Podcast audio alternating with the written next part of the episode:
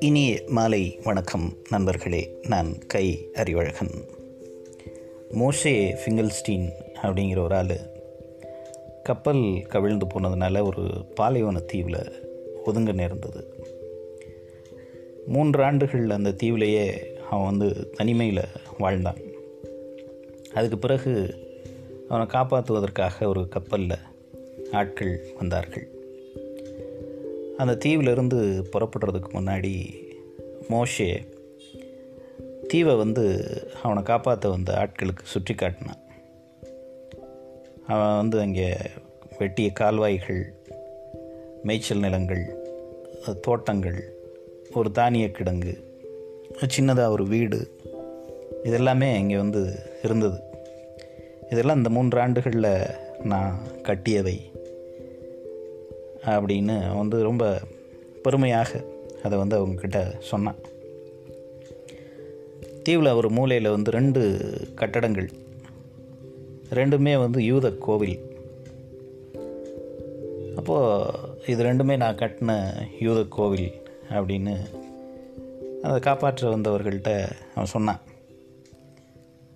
அப்போது அவங்க வந்து நீ வந்து தனியாக தானே இங்கே இருந்த? ரெண்டு கோயில் எதுக்கு? ஒரு கோயில் போதும் தானே? அப்படின்னு அவன்கிட்ட கேட்டாங்க. ஒன்று வந்து எனக்கு இன்னொன்று வந்து என்னுடைய எதிரிகளுக்கு அப்படின்னா யூத மதத்தில் ரெண்டு பிரிவுகள் உண்டு. அவன் வந்து ஒரு பிரிவை சேர்ந்தவன். இன்னொரு பிரிவு வந்து அந்த மற்ற பிரிவினருக்காக அவன் கட்டியது. விரோதிகள் இல்லாமல் வாழ்கிறது அல்லது எதிரிகள் இல்லாமல் வாழ்கிறதுங்கிறது ரொம்ப ஒரு கடுமையான ஒரு விஷயம். அது துயர் தரக்கூடியது எனக்கு. அதனால் என்னுடைய எதிரிகளுக்கும் ஒரு கோயில் கட்டிட்டேன். சண்டை சச்சரவு இல்லாமல் எப்படி நம்மளால் வாழ முடியும்? தனியாக வாழ்ந்த ஒருவனுக்கு ஒரு தீவில் வந்து தனியாக வாழ்ந்த ஒருவனுக்கு இருந்த மனநிலை. போகிறதுக்கு வந்து ஆலை இல்லைன்னா கூட தன்னுடைய எதிரிகளுக்கு ஒரு கோயிலை கட்டி தான் அவனுடைய மனம் வந்து நிம்மதி அடைந்தது.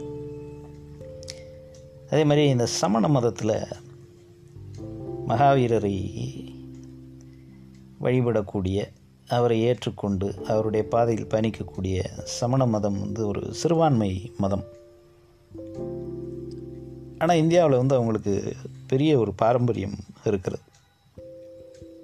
இலக்கிய செல்வங்கள் ஜெயினிசம் அப்படின்னு சொல்லக்கூடிய அவர்களுக்கான இலக்கியங்கள் அவர்களுக்கான நூல்கள் வழிகாட்டு நெறிமுறைகள் இது எல்லாமே உண்டு. தத்துவ ரீதியாகவும் சரி மத ரீதியாகவும் சரி மானிட உளவியலை ரொம்ப ஆழமாக ஊடி ஊடுருவி பார்ப்பவர்கள் சமண மதத்தைச் சேர்ந்தவர்கள். சமணத்திலையும் பார்த்திங்கன்னா ரெண்டு பிரிவுகள் உண்டு. ஒன்று வந்து திகம்பரர்கள் அப்படின்னு சொல்கிறது இன்னொன்று வந்து சுவேதாம்பரர்கள் அப்படிங்கிறது. இந்த திகம்பரர்கள் வந்து மகாவீரர் விழிகளை மூடித்தான் வந்து தியானம் பண்ணார் அப்படின்னு சொல்லுவாங்க. அதே மாதிரி ஸ்வேதாம்பரர்கள் இல்லை அவர் வந்து விழிகளை திறந்தபடி தியானம் செய்தார் அப்படிம்பாங்க. இந்த ஒரு விஷயந்தான் வந்து ஒரு பெரிய வேறுபாடு அவங்களுக்கு இடையில். இதுக்காக ஒரு பெரிய சண்டை கலகங்கள் போர்லாம் நடந்திருக்கு. ஒருத்தர் ஒருத்தர் வந்து கோயிலை கொளுத்துறது அதுவும் மகாவீரர் கோயில் தான். என்ன அப்படின்னா அதில் கண்ணை திறந்துட்டுருப்பார். ஒன்று வந்து கண்ணை மூடி தியானம் செய்வார். அவர் தி மகாவீரர் தான் அப்படிங்கிறதையே மறந்து போய் அந்த கோயில்களை கொளுத்திய பெரிய சண்டையெல்லாம் நடக்கும். இதில் வந்து ஒரு காலத்தில் இந்த இந்தியாவினுடைய மத்திய பகுதியில் ஒரு பெரிய கோவில் சமண கோவில். அதில் வந்து மூணு போட்டு போட்டிருந்தது. ஏன் ஒரு பூட்டு போட்டால் பார்த்தா மூணு பூட்டு எதுக்கு போட்டிருக்கீங்க? அப்படின்னு ஒரு கேள்வி எழுப்பினப்ப அது ஒரு ரொம்ப சோகமான கதை. இந்த கோயிலில் வந்து சமணர்கள் கொஞ்சம் பேர் தான் இருக்காங்க. ஆனால் ரெண்டு பிரிவு. ரெண்டு தனித்தனியாக கோயில் கட்ட முடியல. அதனால் ஒரு கோயில் போதும். எல்லாரும் வந்து மாவீரர் தானே வழிபடுறோம் அப்படின்னு சொல்லிட்டு இப்போ அரை நாள் வந்து ஒரு பிரிவினருக்கு அந்த கோவில். சிலை வந்து கண்களை மூடி இருக்கும். இரவு பன்னெண்டு மணியிலிருந்து பகல் பன்னெண்டு மணி வரைக்கும். அது ஒரு திகம்பரர்களுக்கு. அதுக்கப்புறம் அடுத்த அரை நாள் வந்து சுவேதாம்பரர்கள். அவங்க வந்து ரெண்டு பொய்க்கண்களை திறந்தபடி கொண்டு வந்து அந்த சிலைக்கு மாவீரனுடைய சிலையில் கண்ணுக்கு மேலே பொருத்திடுவாங்க ஒரு கண்ணாடி மாதிரி மாட்டி அதை வந்து வழிபடுவாங்க. இந்த மத வெறி அப்படிங்கிறது எந்த அளவிற்கு சமணர்களையும் பாதித்தது அப்படிங்கிறதுக்கு இது ஒரு ஒரு உதாரணமாக இருந்தது. இந்த சண்டை வந்து ஒரு நீதிபதி கிட்ட போச்சு. அவர் வந்து எல்லாத்தையும் வெளியில் போக சொல்லிட்டு கதவை இழுத்து பூட்டுங்க அப்படின்ட்டாரு. நீதிமன்றம் ஒரு பூட்டு போட்டது. அப்புறம் சமணர்களில் திகம்பரர்கள் ஒரு பூட்டு சுவேதாம்பரர்கள் ஒரு பூட்டு. இருபது வருஷமாக அந்த கோயில் வந்து திறக்காமல் அப்படியே இருந்திருக்கு. இந்த நீதிபதிக்கு வந்து கண் திறந்திருக்கணும்னு சொல்கிறதா இல்லை மூடி இருக்கணும்னு சொல்கிறதான்னு பெரிய குழப்பம். அதனால் தீர்ப்பு சொல்கிறத வந்து தள்ளி போட்டுக்கிட்டே போனார். இது ஒரு பெரிய விஷயமா அப்படின்ட்டு அங்கே இருக்கக்கூடிய ஒரு ஒரு ஞானி ஒரு துறவிக்கிட்ட இந்த விஷயத்தை எடுத்துகிட்டு போகிறாரு நீதிபதி ஏன் அந்த மாதிரி திகம்பரர்கள் வந்து கண்ணை மூடணுங்கிறாங்க? சுவேதாம்பரர்கள் கண்ணை திறக்கணுங்கிறாங்க. இதுக்கு என்ன தீர்ப்பு சொல்கிறதுங்கிறது ஒன்றும் புரியாத ஒரு சூழலில் ரொம்ப குழப்பமான ஒரு சூழலில் இருக்கேன். அப்படின்னு அவர்கிட்ட போய் ஒரு இது கேட்டார். ஒரு வழி சொல்லுங்கள் நீங்கள் தான் வழி சொல்லணும் அப்படின்றாரு. அப்போது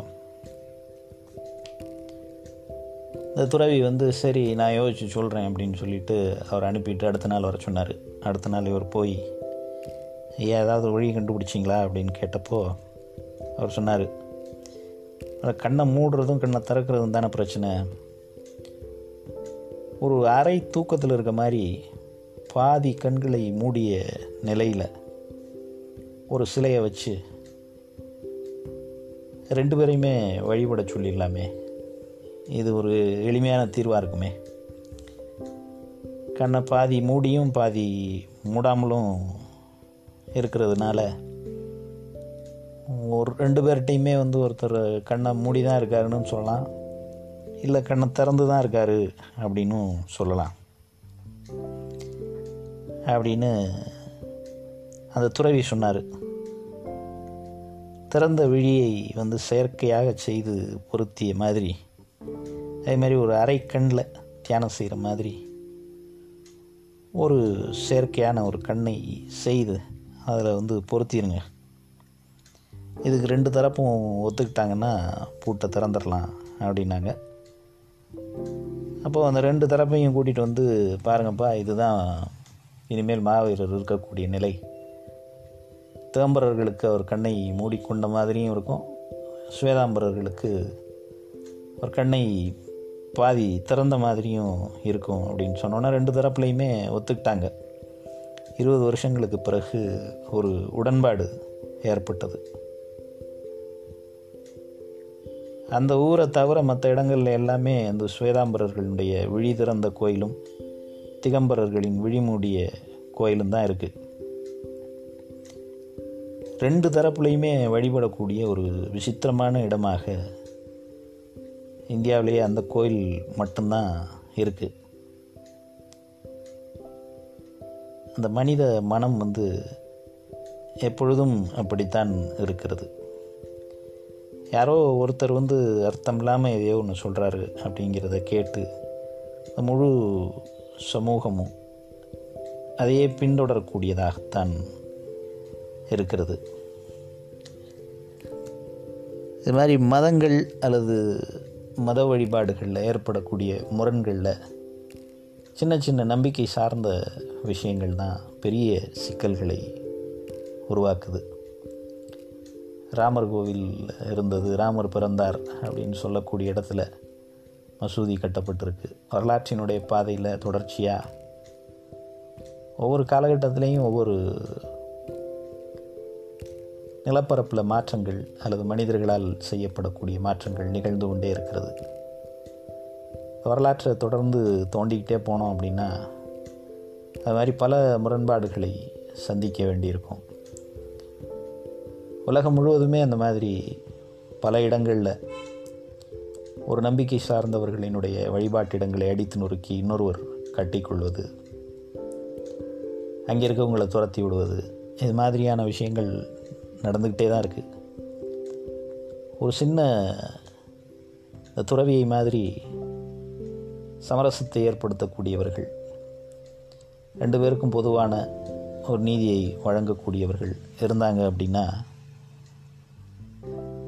இந்த பெரிய கலவரங்கள் பெரிய போர் இதெல்லாம் தவிர்க்கப்பட்டிருக்கும் அப்படிங்கிறது வரலாறு நமக்கு உணர்த்தக்கூடிய மிகப்பெரிய பாடமாக இருக்கிறது. நன்றி நண்பர்களே. மீண்டும் இன்னொரு பதிவில் நாளை உங்களை சந்திக்கிறேன். வணக்கம்.